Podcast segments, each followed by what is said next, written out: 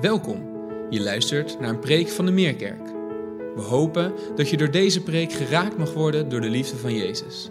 En dat je aangemoedigd mag worden om Hem samen met ons te volgen en van Zijn liefde te getuigen.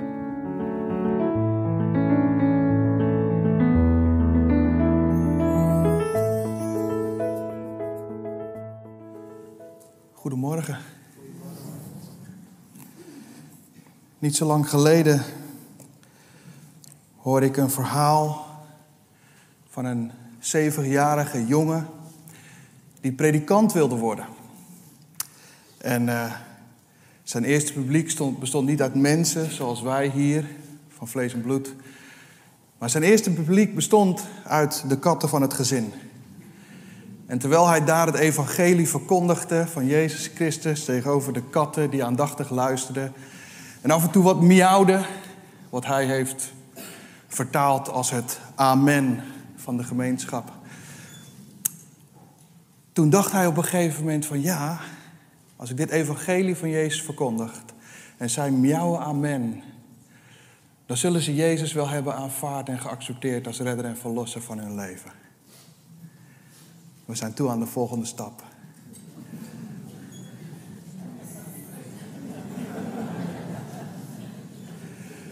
En zo liet hij het bad vollopen. en hij bracht er drie katten naar boven. En voordat hij ze onder wilde dompelen, zei zijn moeder: Katten houden niet van water. En de reactie van de jongen was wel bijzonder, want de reactie van de jongen was: dat hadden zij zich dan vooraf moeten bedenken toen zij Jezus wilden volgen.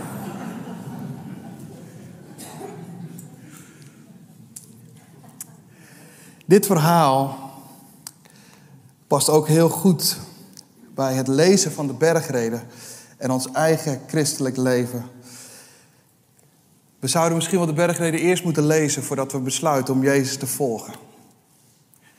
Want het zou zomaar eens kunnen zijn dat als je datgene leest in de bergreden, dat je misschien wel tot het inzicht komt dat je van sommige dingen helemaal niet houdt. En dat Jezus het toch van je vraagt. Dat we Jezus aannemen, misschien wel vanuit een eenmalig gecreëerde sfeer, buiten de realiteit van het leven. Ja, dat zegt niet zoveel. Het blijkt, als je in het echte leven weer staat, wat het betekent om Jezus daadwerkelijk te volgen. Als we Jezus volgen, dan melden we ons aan voor een geestelijk leger, niet voor een hangmat. We melden ons aan voor een geestelijk leger als we Jezus willen volgen, niet voor een hangmat. We strijden daarom ook niet tegen mensen van vlees en bloed, maar tegen kwade geesten in de hemelsferen, zoals Paulus dat ook omschrijft in Efeze 6. Maar dit leger vecht niet met geweren. Dit leger waar wij ons bij voegen als we Jezus willen volgen, vecht niet met geweren, maar vecht misschien wel met het enige wapen wat het kwaad kan overwinnen. Namelijk radicale, onbaatzuchtige, goddelijke liefde. De vorige weken hebben we in de bergreden gezien dat Jezus een aantal aanscherpingen doet. Eigenlijk brengt Jezus ons weer terug bij de wet van Mozes. En legt hij de mensen uit, de toehoorders uit, waar de wet nou eigenlijk precies voor bedoeld was. De mensen hadden de ware betekenis van al die wetten een beetje gevormd, zodat het ook een beetje past in hun eigen leven. En Jezus gaat weer terug naar de ware betekenis daarvan. Het zijn allemaal wetten, hebben we gezien de afgelopen weken, die misschien op den duur ook wel goed zouden voelen als we ons aan, daaraan zouden houden. Dus dat geldt voor het niet moorden. Ik kan me voorstellen dat als je niet moordt, dat je je best wel redelijk goed kan voelen daarover. Datzelfde geldt voor overspel plegen. Als je geen overspel pleegt, kan je je redelijk goed voelen over het feit dat je geen overspel pleegt. Datzelfde geldt voor een valse eet afleggen. Geen valse eet afleggen. Kan je je redelijk goed bij voelen als je geen valse eet aflegt. Maar nu, nu in het Bijbelgedeelte wat we straks gaan lezen, is een heel ander verhaal. Wat we straks gaan lezen, voelt zelfs niet eens goed. Het gaat tegen ons eigen rechtvaardigheidsgevoel in. Het voelt als onrecht. Het voelt onredelijk. Daarom gaat Jezus hier een laag dieper. Het gaat niet meer om een goed gevoel. Al die andere dingen doen recht en voelen op den duur misschien goed. Maar dit, dit gaat een laag dieper. En de vraag die Jezus ons stelt en die wij onszelf zouden moeten stellen. Ben jij bereid, ben ik bereid om als volgeling van Jezus Christus vrijwillig afstand te doen van mijn persoonlijke, jouw persoonlijke rechten? In navolging van Jezus Christus, zoals Hij vrijwillig afstand deed van zijn goddelijke rechten. Toen hij de hemel verliet, mens werd, gelijk werd als aan een slaaf, om de weg te gaan van lijden en sterven aan een kruis. Jezus deed afstand van zijn goddelijke rechten. Zijn wij bereid om afstand te doen van onze persoonlijke rechten? En daarom ook het thema. Het spreekwoord wat we allemaal wel kennen: boontje komt om zijn loontje, want dat is toch wel rechtvaardig, toch? Voor degenen die niet weten waar die uitspraak vandaan komt, het uitspraak komt vanuit een sprookje. Een sprookje waarin een ertje, een boontje, een strootje en een vuurkooltje met elkaar op weg zijn. En als ze dan op een gegeven moment bij een sloot komen en ze niet over de sloot heen kunnen, zegt het strootje: Ik ga wel liggen over de sloot, zodat jullie daar overheen kunnen lopen. En het boontje en het ertje die lopen over het strootje naar de overkant van de sloot. En als het vuurkooltje over het strootje loopt, vat het vlam en vallen ze beiden in het water. En daar moet het boontje zo hard om lachen dat zijn buik openscheurt van het lachen. En daar komt het spreekwoord vandaan. Boontje komt om zijn loontje. Het sprookje eindigt overigens heel mooi, want Boontje gaat uiteindelijk naar een kleermaker en de kleermaker weet zijn buikje weer aan elkaar te hechten. Eind goed, al goed. Maar daar komt het spreekwoord vandaan. Boontje komt om zijn loontje. Het is de eerlijke verdiende straf krijgen voor datgene wat je hebt gedaan. Dat boontje krijgt dus niet alleen maar de straf, maar vindt uiteindelijk ook zijn herstel. Lijkt een beetje op het evangelie. Laten we dat stuk eens lezen waar we gebleven zijn in de bergreden. Ik lees het vanuit de NBV 21 vertaling. En waar we gebleven zijn is nog steeds in hoofdstuk 5. En de versen 38 tot 42, tot en met 42 wil ik lezen. Jullie hebben gehoord dat gezegd werd: een oog voor een oog en een tand voor een tand. En dit zeg ik erover. Verzet je niet tegen wie kwaad doet, maar keer, je, keer degene die je op je rechterwang slaat ook je linkerwang toe. Als iemand een proces tegen je wil voeren en je onderkleed van je wil afnemen, sta hem dan ook je bovenkleed af. En als iemand je dwingt één mijl met hem mee te gaan, loop er dan twee mijl met hem op. Als iemand iets van je vraagt, geef het hem en keer je niet af van iemand die geld van je wil lenen. Nou, we gaan die punten eigenlijk één voor één heel kort belichten. Het is geen hogere wiskunde, want ik denk dat als we dit gedeelte gewoon lezen, dat we best wel begrijpen dat dit een laag dieper gaat en gevoelsmatig onrecht voelt. Oog om oog, tand om tand. In die tijd was het gebruikelijk geworden dat je zelf het recht in eigen handen kon nemen. Je kon wraak nemen als je iets werd aangedaan. En dat is eigenlijk een verdraaiing van datgene wat God heeft meegegeven als de wet. Het was een verkeerde interpretatie van Gods woord. Ineens werden mensen hun eigen rechter. En als we lezen waar God aan Mozes deze wet geeft in Exodus 21, dan zien we dat dat oog om oog, tand om tand principe alleen bedoeld was voor rechters. Rechters die recht moesten spreken. Alleen voor hen was het bedoeld. Het was niet bedoeld om geweld te laten toenemen. Het was bedoeld om geweld te laten afnemen. En nu wordt dat woord van God verdraaid. Passen we het toe op ons eigen leven en geven we een eigen invulling. Als mij iets wordt aangedaan, dan moet ik dat minimaal gelijk teruggeven. En dat, zegt Jezus, dat is nou precies niet zoals het bedoeld is. Het is geen persoonlijk boontje komt om zijn loontje. Jezus geeft hier uitleg dat de wet voor rechters bedoeld was. En voor elk individu in persoonlijke relaties zegt hij iets anders. Voor elk individu in persoonlijke relaties zegt Jezus: ga niet de weg van vergelding, maar de weg van vergeving. Recht is zilver, liefde is goud. En we gaan voor goud. En dit is vervolgens hoe Jezus uitleg geeft van hoe het werkelijk bedoeld is. Hij laat zien hoe die radicale, onbaatzuchtige vorm van liefde er in de praktijk uitziet. Dus hij zegt: verzet je dus niet tegen wie kwaad doet, maar keer je, keer degene die op je rechterwang slaat ook je linkerwang toe. Dus keer je linkerwang toe. Praktijkvoorbeeld. En de eerste vraag die misschien wel hier opkomt, ja, moeten we dan onszelf als christenen als bokzakken laten gebruiken, dat elke keer als we in elkaar geslagen worden, dat we zeggen van prima, laat maar, doe maar, kom maar. Nee, dat is dus niet wat Jezus zegt. Het slaan op je rechterwang ging niet als een fysiek vuistgevecht.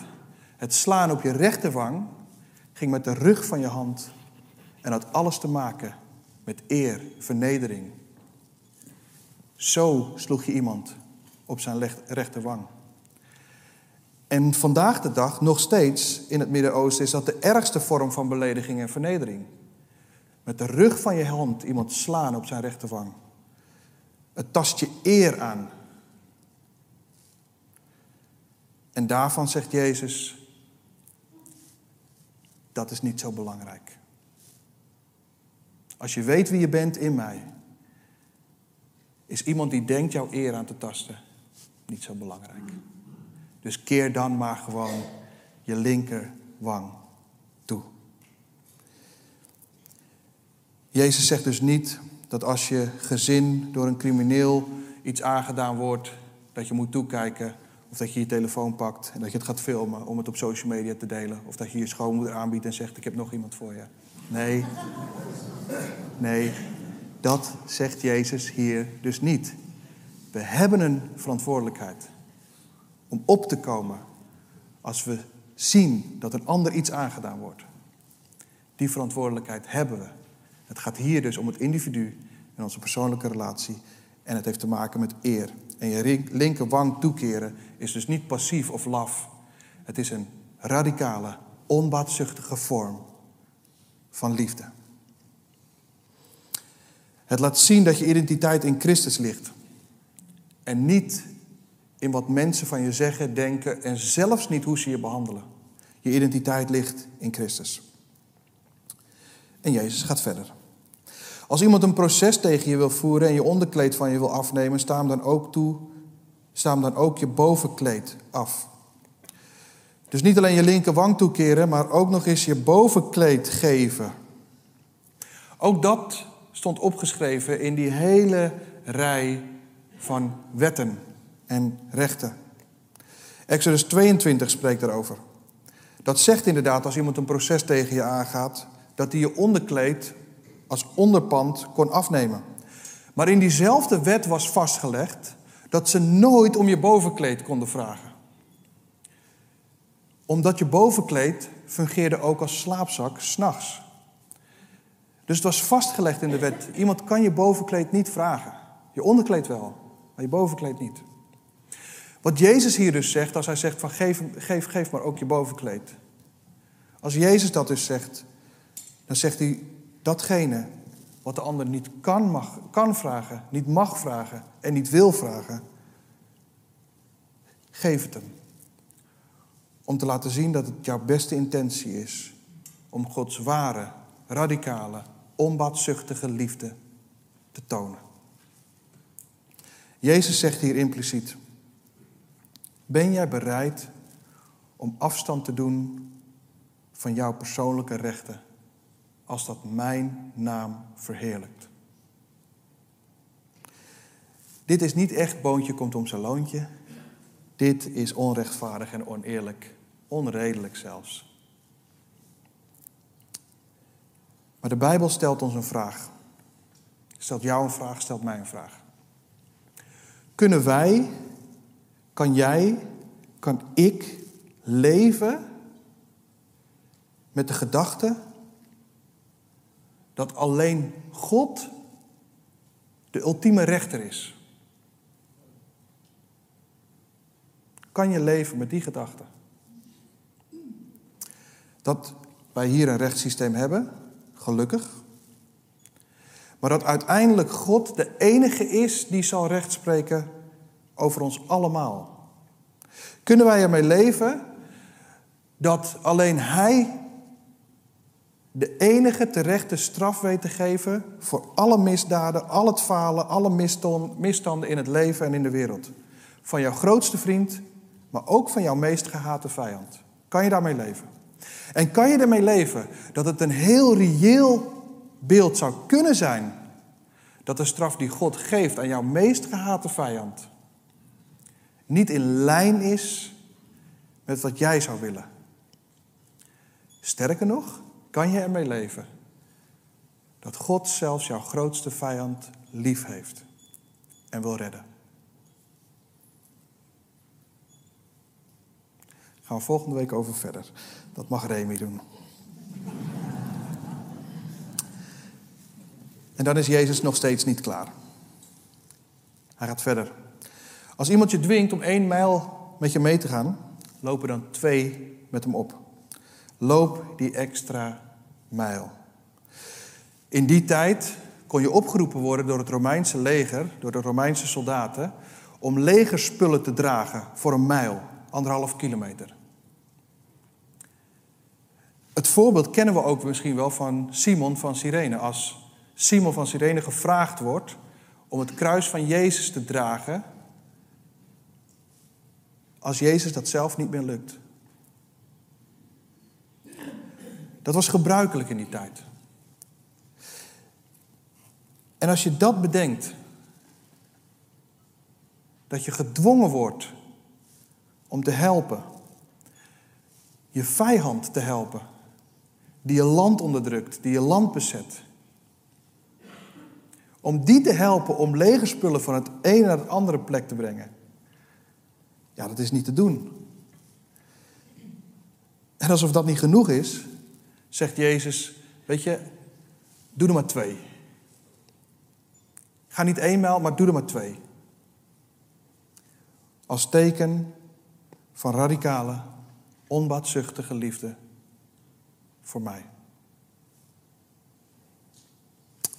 En als laatste geeft Jezus nog een advies als iemand iets van je vraagt. Als iemand iets van je vraagt, zegt Jezus, geef het hem dan. En keer je niet af van wie geld van je wil lenen. Dus geef aan wie iets vraagt. En voor de goede orde, hier staat dus niet, geef wat iemand van je vraagt. Dus dat staat er niet. Er staat niet geef wat iemand van je vraagt. Maar wat hier wel staat, is als iemand iets van je vraagt, geef dan iets. En een mooi voorbeeld, denk ik, vinden we in Handelingen 3. Als Johannes en Petrus vaak langs de tempel lopen en naar een bedelaar zien die elke dag bij de tempel gebracht wordt.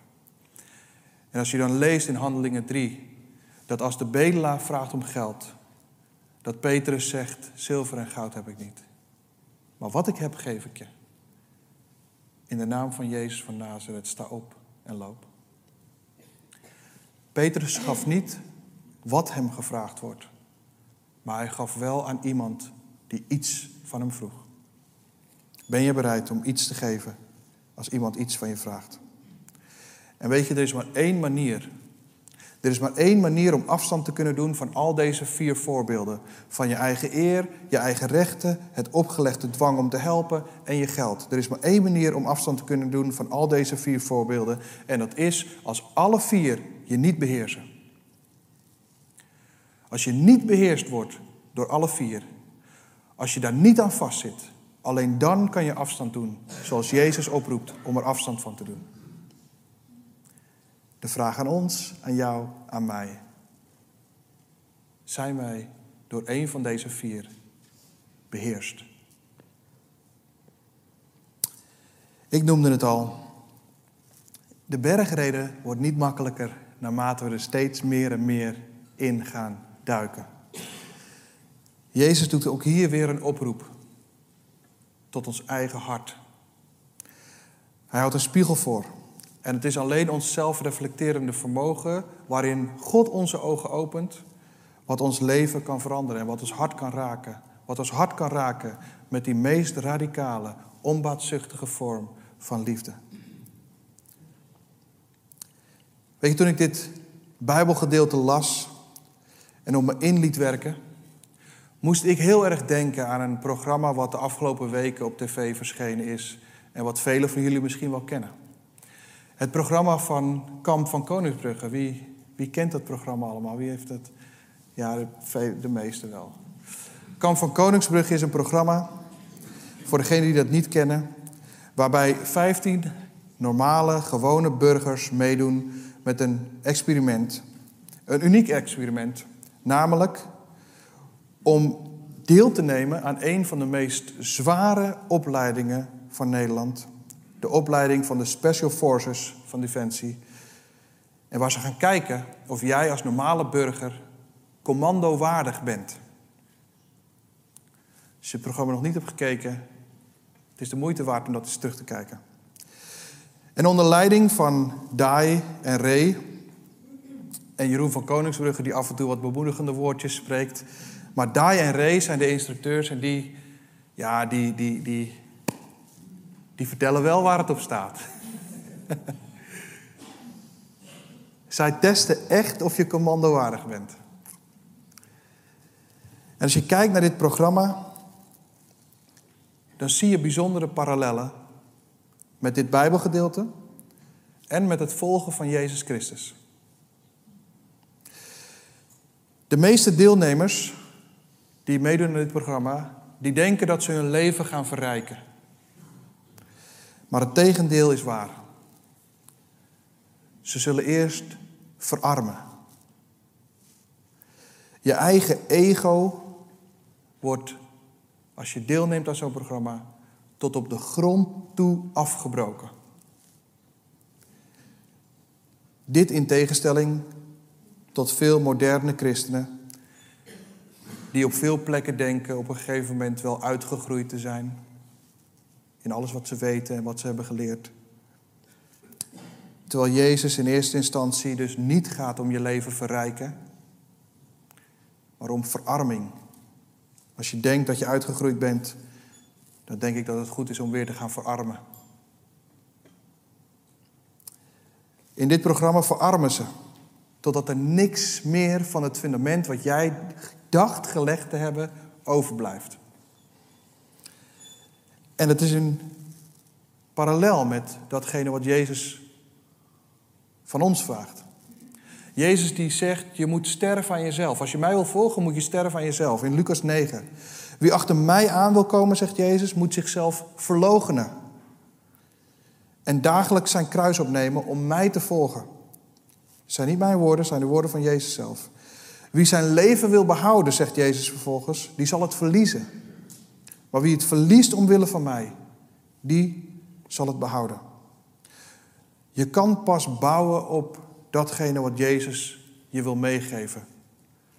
Als je ziet dat de verrijking van het leven ligt in wie Hij is, niet in wat jij doet of weet of kent. De verrijking van het leven ligt in het besef wie Hij is, niet in wat jij allemaal doet.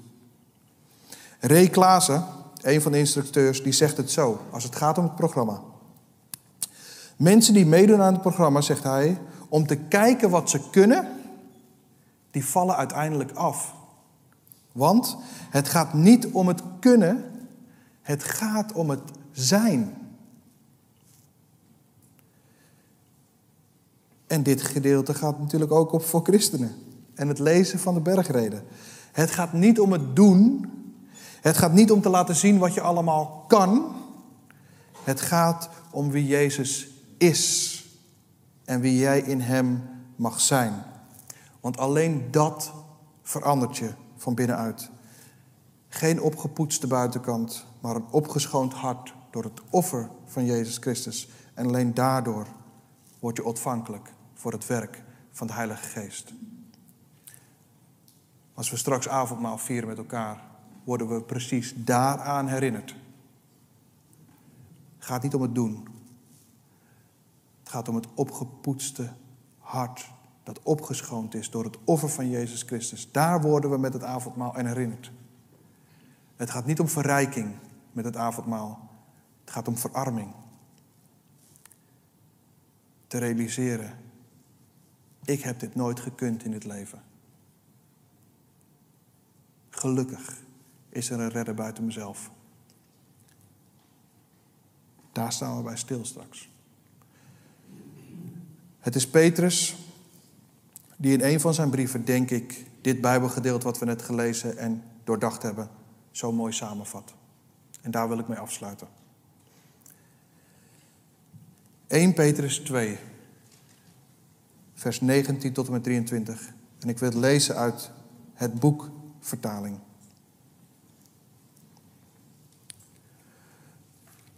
Een gelovige mag blij zijn als hij ten onrechte een slechte behandeling moet ondergaan, omdat hij voor God een zuiver geweten wil houden. Als je geduldig de straf voor je misdaden ondergaat, is dat natuurlijk geen verdienste. Maar als je goed doet en dan geduldig het onrecht verdraagt dat je wordt aangedaan, dan zal je de genade van God ervaren. Al dit lijden hoort bij het leven waartoe God ons geroepen heeft. Christus, die voor jou geleden heeft, is het voorbeeld wat jij moet volgen. In zijn voetsporen moet jij treden. Hij heeft niets misdaan en zei nooit een verkeerd woord. Als hij beledigd werd, zei hij niets lelijks terug. Als de mensen hem pijn deden, dreigde hij niet het hun betaald te zetten. Dus geen boontje komt om zijn loontje. En waarom niet? Jezus liet het allemaal over aan God, die rechtvaardig oordeelt. Zullen we met elkaar een moment nemen om te bidden? En als we gebeden hebben met elkaar, dat we in ons gebed stilstaan bij de oproep die Jezus ons hier doet, aan ons allemaal. Dat Jezus een spiegel voorhoudt voor ons eigen hart. Dat we beseffen dat recht zilver is en die radicale, onbaatzuchtige liefde goud is. Laten we gaan voor goud. Zullen we met elkaar bidden? Wat is het goed om hier weer bij elkaar te zijn. En elke keer stemt het me zo dankbaar om elkaar weer te zien. Om elkaar in de ogen te kijken. Om met elkaar op te trekken, om elkaars leven te delen. Als gemeenschap. Om elkaar te richten op U, Jezus Christus, de grondlegger en voltooier van ons geloof. Om elkaar mee te nemen in de bergreden en te zien waar U ons toe oproept. Heer, en daarom wil ik bidden voor ons allemaal, voor mezelf. Heer, dat we mogen weten dat waar U verschijnt, dat alles nieuw wordt. En als we hier zitten en U ons verschijnt, alleen dat is wat ons nieuw maakt van binnen. Wil bidden dat u ons denken en ons hart vernieuwt. Dat we niet net als die schriftgeleerden en fariseeën uw woord omvormen zoals het ons beter past. Nee, we willen uw woord begrijpen zoals u het in eerste instantie aan ons heeft meegegeven. Heer, en daarom willen we bidden ook in deze momenten van stilte voor ons eigen hart. Spreekt u ons daaraan? Raakt u ons in deze momenten van stilte met die radicale, onbaatzuchtige vorm van liefde?